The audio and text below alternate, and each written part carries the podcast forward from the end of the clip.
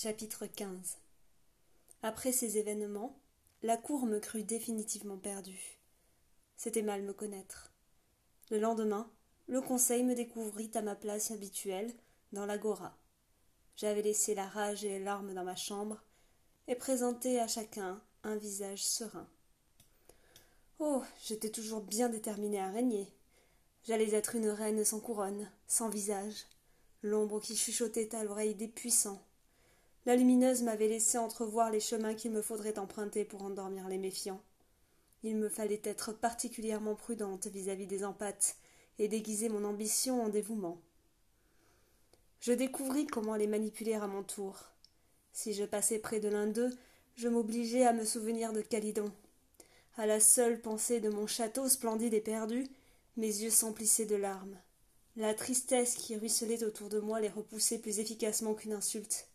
Ils prirent leur distance et évitèrent de me sonder. Seule Valéria restait insensible au coup que je m'infligeais. Au contraire, la souffrance semblait la fasciner. Je l'avais déjà surprise en train d'observer une violente bagarre entre deux chats. Chaque griffure, chaque morsure la faisait sursauter, et pourtant elle continuait à les dévorer des yeux. Mais Valéria ne souhaitait pas devenir mon ennemie. Elle espérait au contraire que je lui pardonnerais un jour d'avoir envoûté Néro. Ce fut sa plus grande erreur. Mon influence grandit progressivement au sein du pays. Mes appartements étaient considérés comme l'antichambre de l'agora. Combien d'alliances s'y sont nouées à l'insu même des Léazars?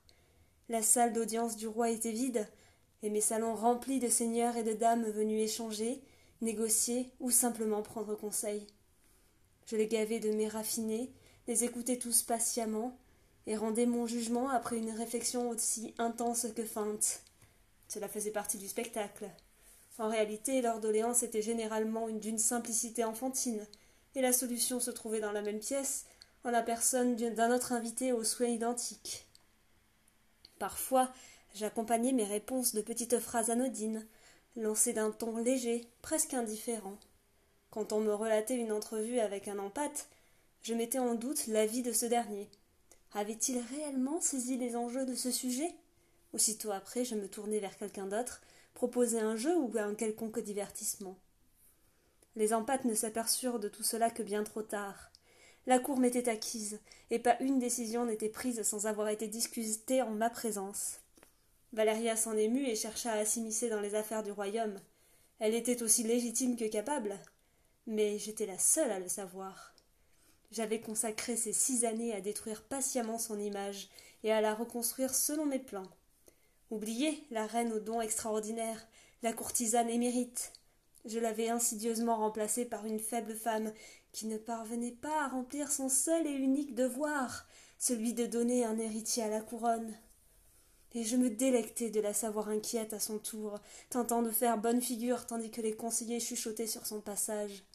J'avais interdit aux oracles de lui apporter la moindre réponse sur ce sujet délicat. Nous savions tous qu'un enfant viendrait bientôt et la libérerait de ses doutes, mais j'avais l'intention de la torturer jusqu'au bout. Je voulais que Valéria ne puisse jamais accéder à la moindre parcelle de pouvoir. D'épouse, elle deviendrait mère, et rien de plus. Mais la maternité de Valéria ne se passa pas comme je l'avais escompté. La reine tomba très malade, et cette grossesse compta parmi les pires mois de sa vie. Lorsqu'elle se releva de ses couches, elle ne manifesta aucun désir de s'occuper de son nouveau-né et l'abandonna aux mains des nourrices. Pour la première fois, c'est elle qui me dut pas. J'ignore encore si Valéria avait fini par, par percer à jour mes intrigues. Toujours est-il que son caractère, que je pensais avoir considérablement affaibli, s'était au contraire endurci avec la souffrance. Tout d'abord, Valéria ne manifesta pas la moindre volonté de reconquérir la cour ou de restaurer son influence. Elle demanda simplement à Éléazar l'autorisation d'organiser elle-même la fête de naissance du prince. Je découvris trop tard qu'elle avait choisi de se battre avec mes propres armes. Plutôt que de restaurer son image, elle comptait détruire la mienne. Et pour cela, elle invita à la cérémonie l'empereur Néro, son épouse Célène et leurs deux enfants. Premier rouleau des oracles de crépuscule, en 23.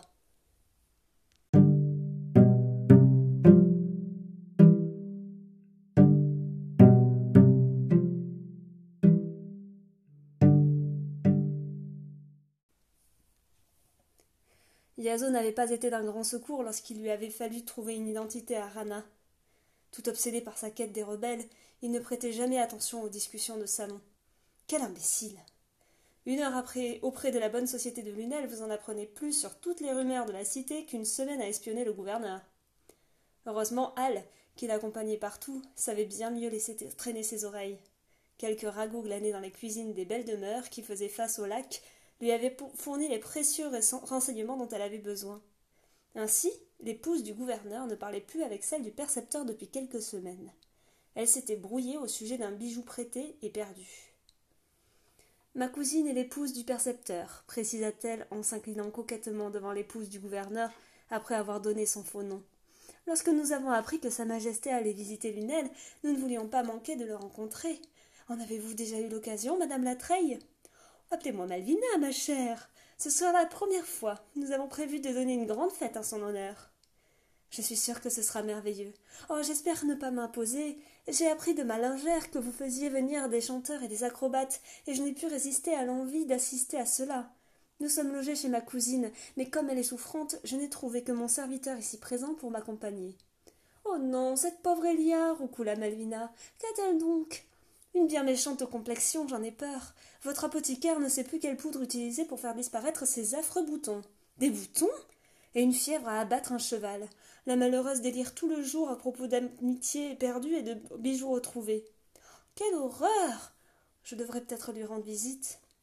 Yazo vous le déconseillerait. Il ne faudrait pas que vous attrapiez la mort en vous montrant trop charitable. La mort, oh L'épouse du gouverneur la supplia presque de s'asseoir à côté d'elle pour lui raconter dans les moindres détails le mal qui torturait son ancien ami. D'un regard, Rana intima à Kenan de rester debout au fond de la salle. Entourée de toutes ces femmes aux toilettes élégantes et parfumées, elle s'était glissée sans le moindre effort dans son ancienne personnalité. Mais rien de ce qu'elle voyait autour d'elle n'égalait le faste de la cour de Circin. Sa propre robe lui avait tout d'abord arraché une grimace. Certes, le tissu était de qualité, et le point irréprochable, mais quelle coupe vulgaire. On voyait bien que rien n'avait été taillé pour elle. Le décolleté bâillait sur sa gorge trop maigre, et les manches retombaient plus bas que ses poignets. La coiffe lui avait offert une plus grande satisfaction. Ainsi maîtrisée par les rubans, elle rehaussait parfaitement son visage fardé. Dans le miroir, Rana s'était trouvée bien vieille, comme l'ombre d'une personne qu'elle connaissait par cœur. Elle continua de distraire l'épouse du gouverneur, tout en l'interrogeant subtilement sur les artistes qui s'apprêtaient à se soumettre à leur jugement.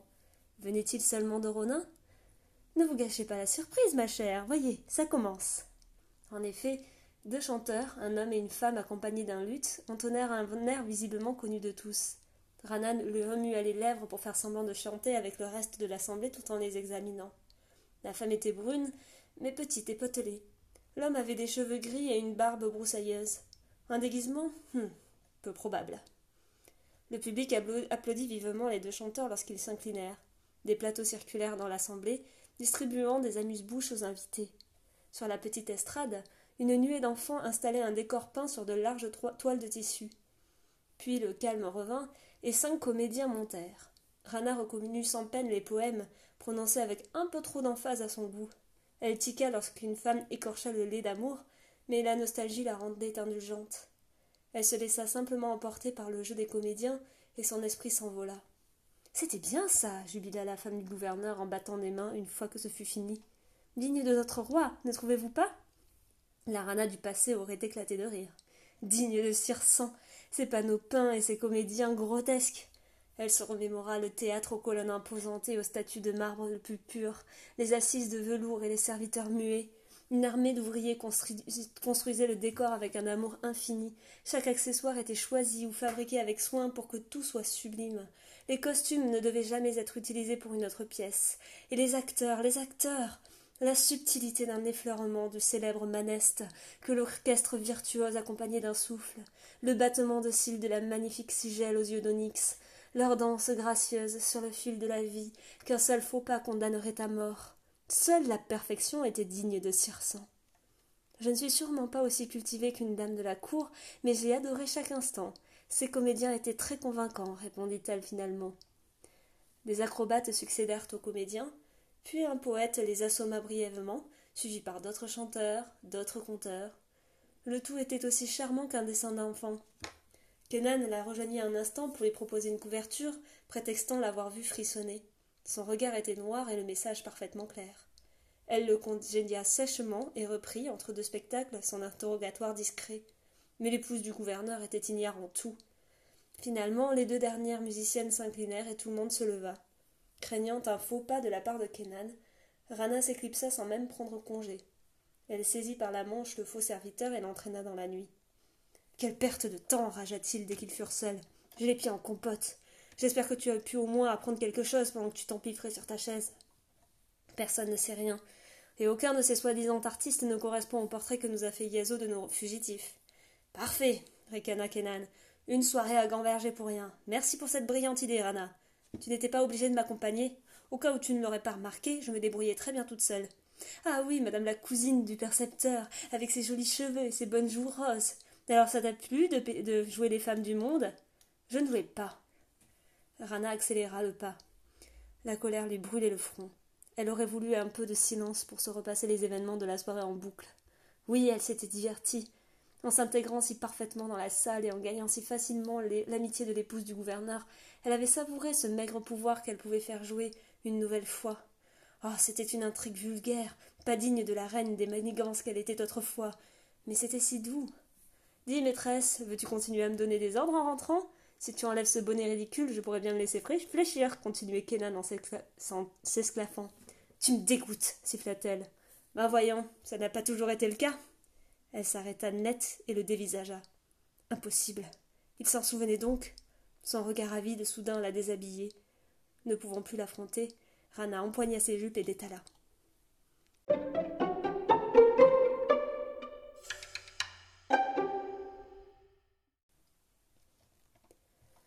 Ne parvenant pas à trouver le sommeil, Torun se tournait et se retournait sur sa paillasse.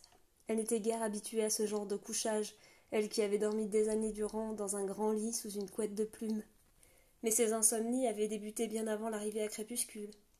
Elle était bien obligée de se rappeler ces longues nuits passées dans le silence glacial de leur chambre, à épier le moindre trouble. Les ronflements rassurants de l'Est lui manquaient cruellement. Pendant plus de trente ans, ils s'étaient couchés l'un à côté de l'autre presque chaque soir. Ils n'avaient été séparés qu'à de rares exceptions, et toujours Torun avait pourchassé les rêves sans parvenir à trouver le repos.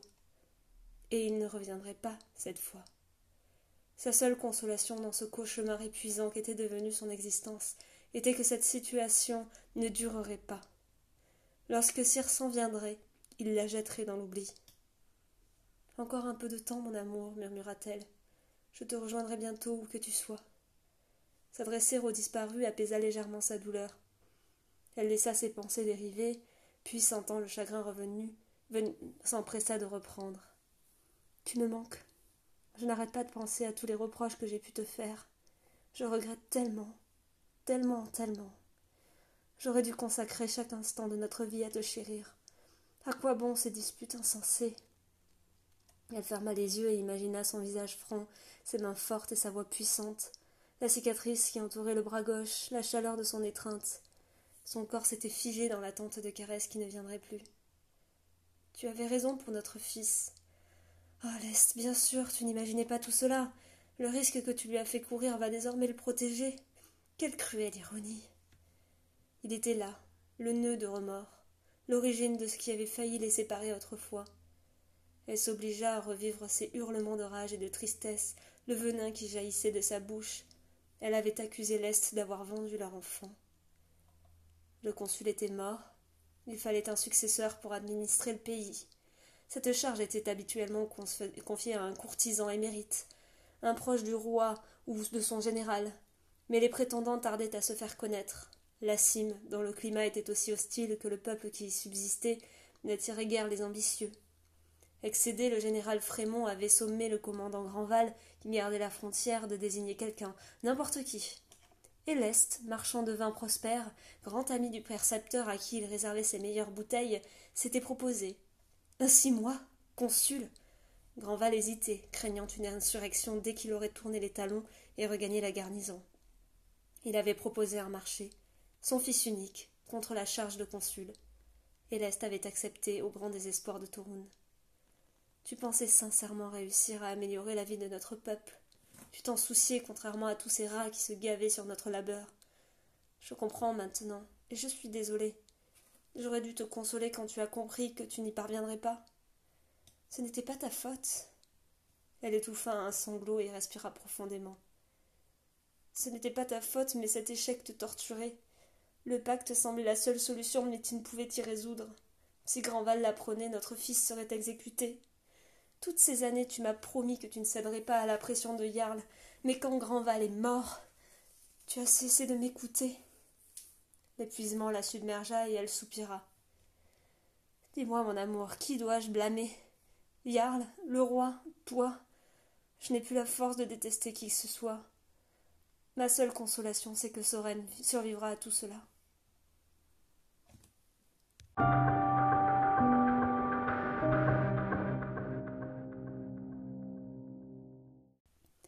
Pourquoi désirait-elle tant rentrer à la garnison? Depuis leur arrivée à, Lunel, la traque des fugitifs ne l'intéressait plus. Elle n'était même pas sortie avec eux interroger les gardes aux portes. Mais il n'y avait pas que ça. Elle changeait de pièce à chaque fois que quelqu'un y entrait et évitait soigneusement son regard. Quelle était la raison de cette soudaine froideur à son égard? La seule fois où elle avait semblé se dégeler, c'était quand il avait timidement suggéré à Kenan que leurs ennemis avaient peut-être déjà fui. Étrange, Rana ne lui avait jamais paru sujette au mal du pays. Mais après tout, peut-être qu'il ne la connaissait pas aussi bien qu'il le pensait. À quel point s'était-il trompé? Leur rapprochement avait-il existé uniquement dans son esprit? Rougissant tout seul, Soren chercha à détourner son esprit de ses pensées obsédantes et ridicules, mais ne parvint qu'à sombrer dans un abîme d'interrogations supplémentaires. Les questions sans réponse étaient si nombreuses désormais, à commencer par l'attaque de la garnison. Pourquoi Tantimblas s'était lancé dans cet assaut désespéré? Il l'avait reconnu immédiatement depuis le rempart et avait battu en retraite, stupéfait et désemparé. Heureusement, un camarade était tombé près de lui, transpercé à l'épaule par une flèche, et il avait saisi cette occasion pour fuir le champ de bataille. Le temps de soutenir le blessé jusqu'à l'infirmerie et de revenir, l'affrontement était presque terminé. Il avait croisé le regard fixe Nambla et deviné que cette vision le hanterait jusqu'à la fin de ses jours.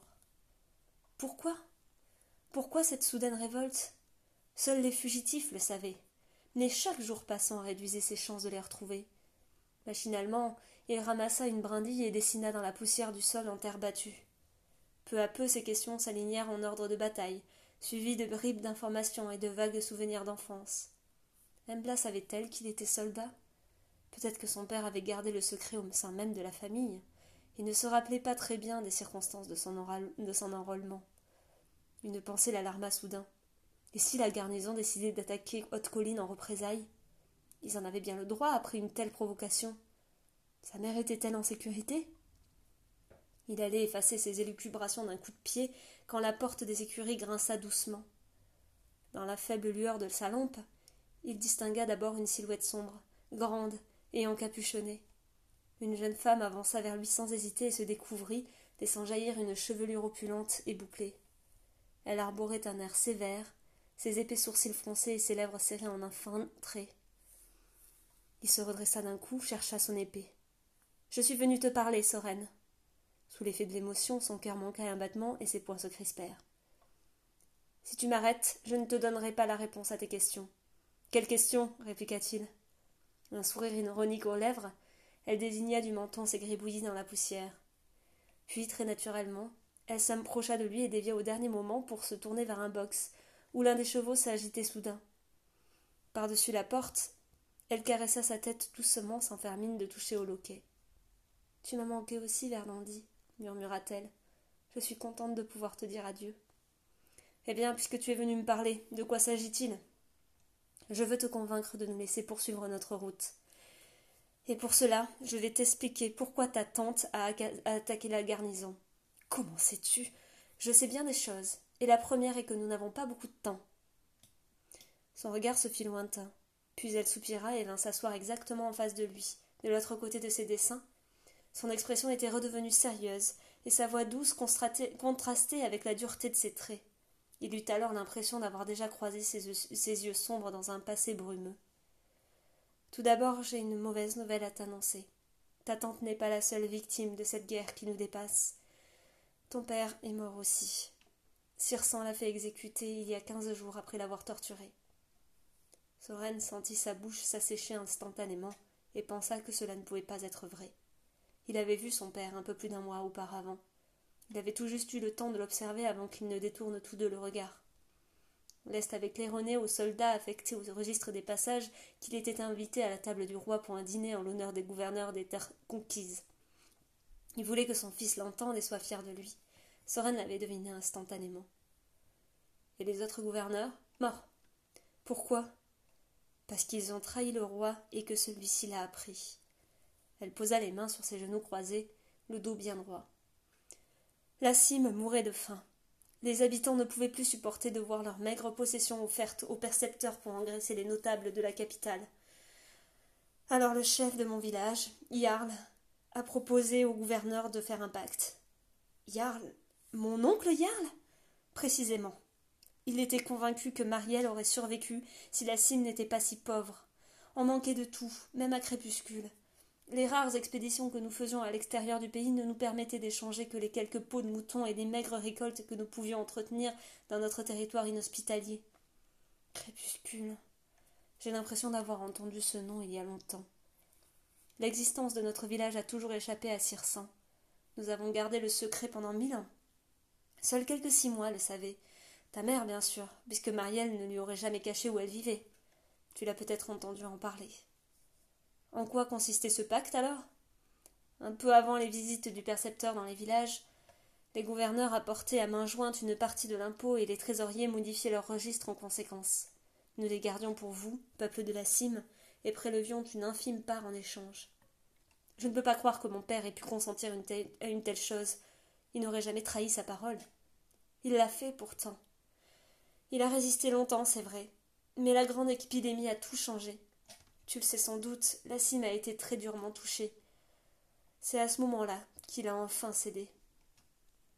L'épidémie. Ah oui, Soren s'en rappelait parfaitement.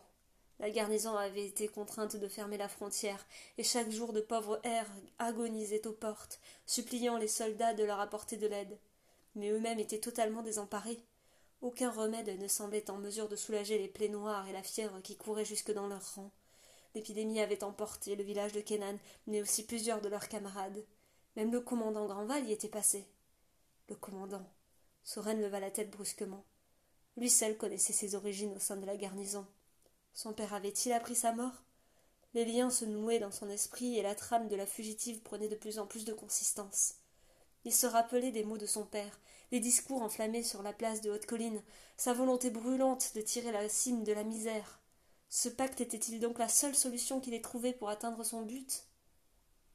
Pendant des années, le pacte a profondément aidé notre peuple, reprit Elinor.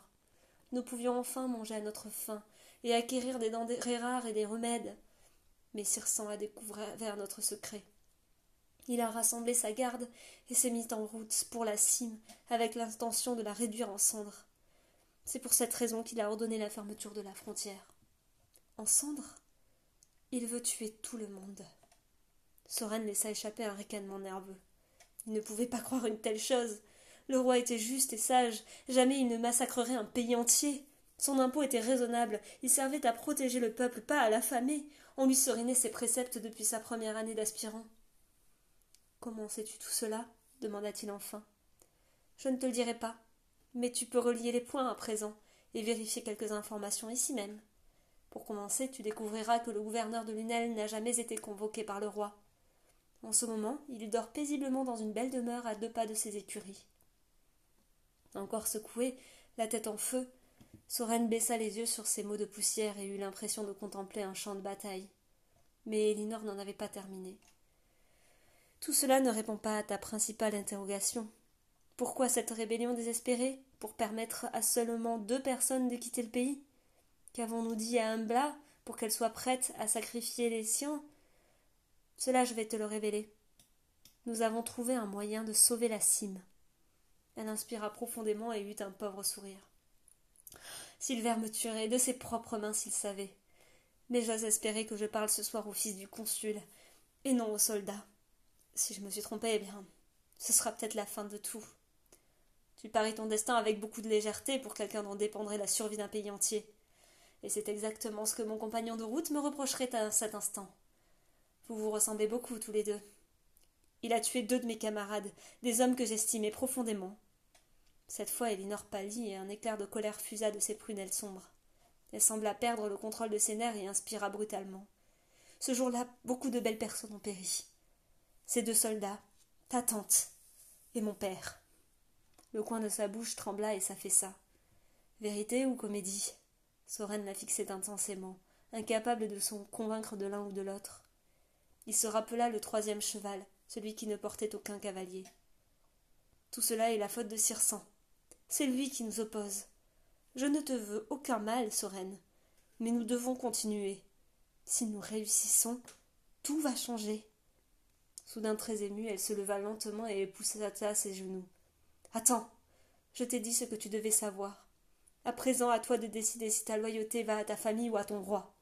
Cela ne changerait pas grand-chose, répliqua-t-il. Même si je renonçais à vous poursuivre, je ne suis pas seul, moi non plus. Je reconnais que pour Kenan il n'y a rien à espérer. Il ne s'arrêtera jamais. Mais tu pourrais convaincre Rana.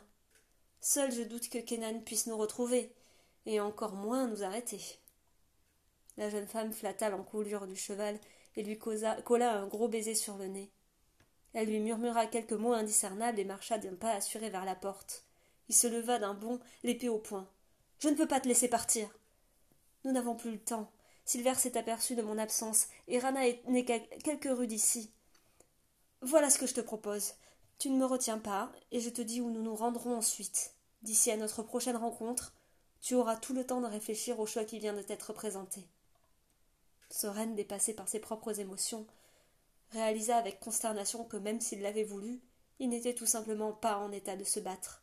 Ses jambes flageolaient, et sa prise se desserrait irrésistiblement sur la poignée de son épée. L'air farouche d'Elinor et sa figure brune lui rappelaient plus que jamais un blas. Et son père, son père était-il vraiment mort? Soudain sans force, il abaissa sa lame. Elinor hocha doucement la tête et se dirigea vers la sortie. Avant de disparaître, elle lâcha ce dernier mot. Dol.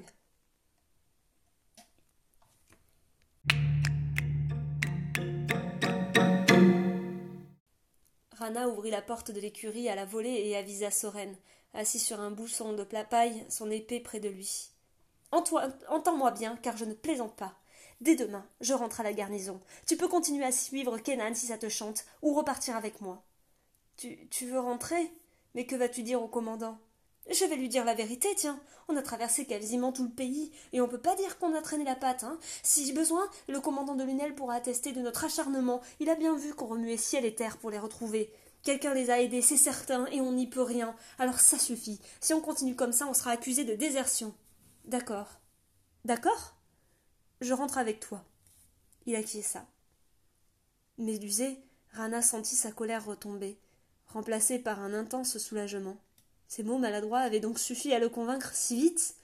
Dès demain, il pourrait quitter cette ville et rentrer au cime, loin, très loin de Cirsan, et sans Kenan en prime. Ah, c'était trop beau pour être vrai. En riant, Rana se précipita vers Soren et l'embrassa sur la bouche. Elle s'écarta presque aussitôt, surprise par sa propre audace, mais le jeune homme la retint doucement et timidement lui rendit son baiser. Le souffle court et, les joues brûlantes, Rana ne reconnaissait plus ses mains qui s'agrippaient à la chemise de Soren et tentaient maladroitement d'en défaire les boutons, et elle avait peine à croire qu'il l'enveloppait tout entière de son corps, soudain débarrassé de sa maladresse. Sa coiffe se détacha, libérant ses boucles noires, et il s'interrompit pour la regarder. Rana ne put s'empêcher de pouffer devant son air confus, et il lui sourit avant de caresser ses joues fardées, comme pour en enlever toute trace de maquillage. Alors c'est bien toi murmura-t-il. J'avais quand même un doute. Oui, c'est moi. Rana l'embrassa de nouveau. Les yeux bruns de Soren étaient si chauds tandis qu'il la débarrassait de sa cape et trouvait le lacet de sa robe.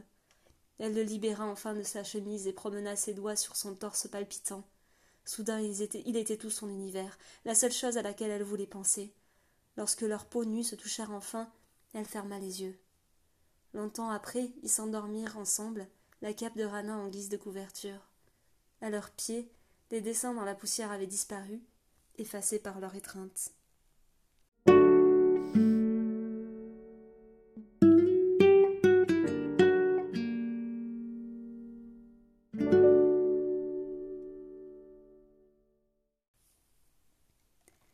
Silver se leva brusquement.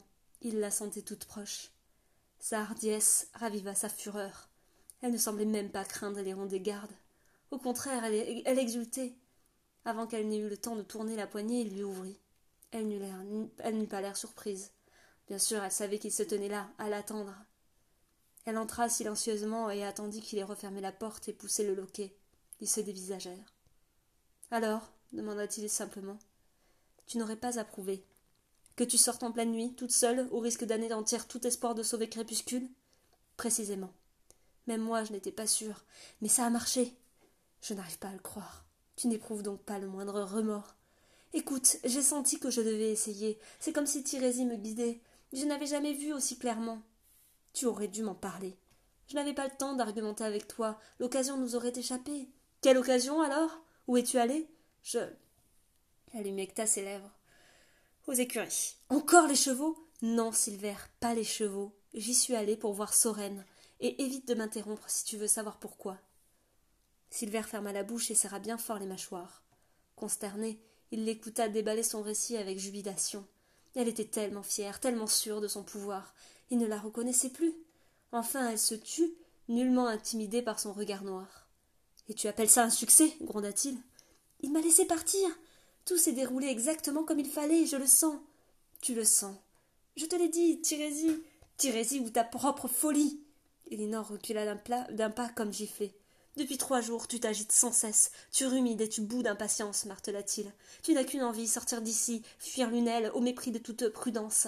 Et étrangement, Tirésie te dicte exactement la même chose ce soir, et t'envoie aux écuries, où t'attendent ton cheval et celui de ton père. Peut-être que c'était la déesse depuis le début qui m'incitait à bouger. Ou peut-être que tu es devenu tellement sûr de tes capacités extraordinaires que tu as décidé que tu ne risquais plus rien.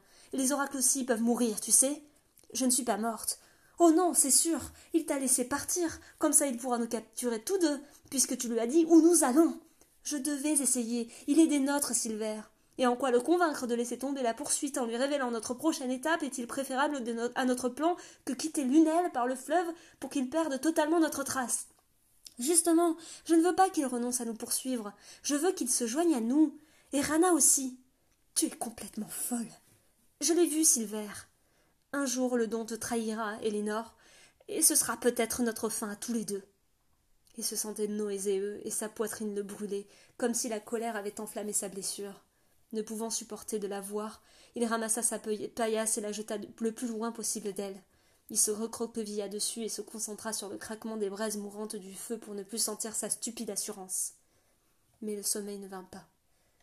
L'aurore s'infiltra timidement entre les volets sans que ni l'un ni l'autre n'ait fermé l'œil.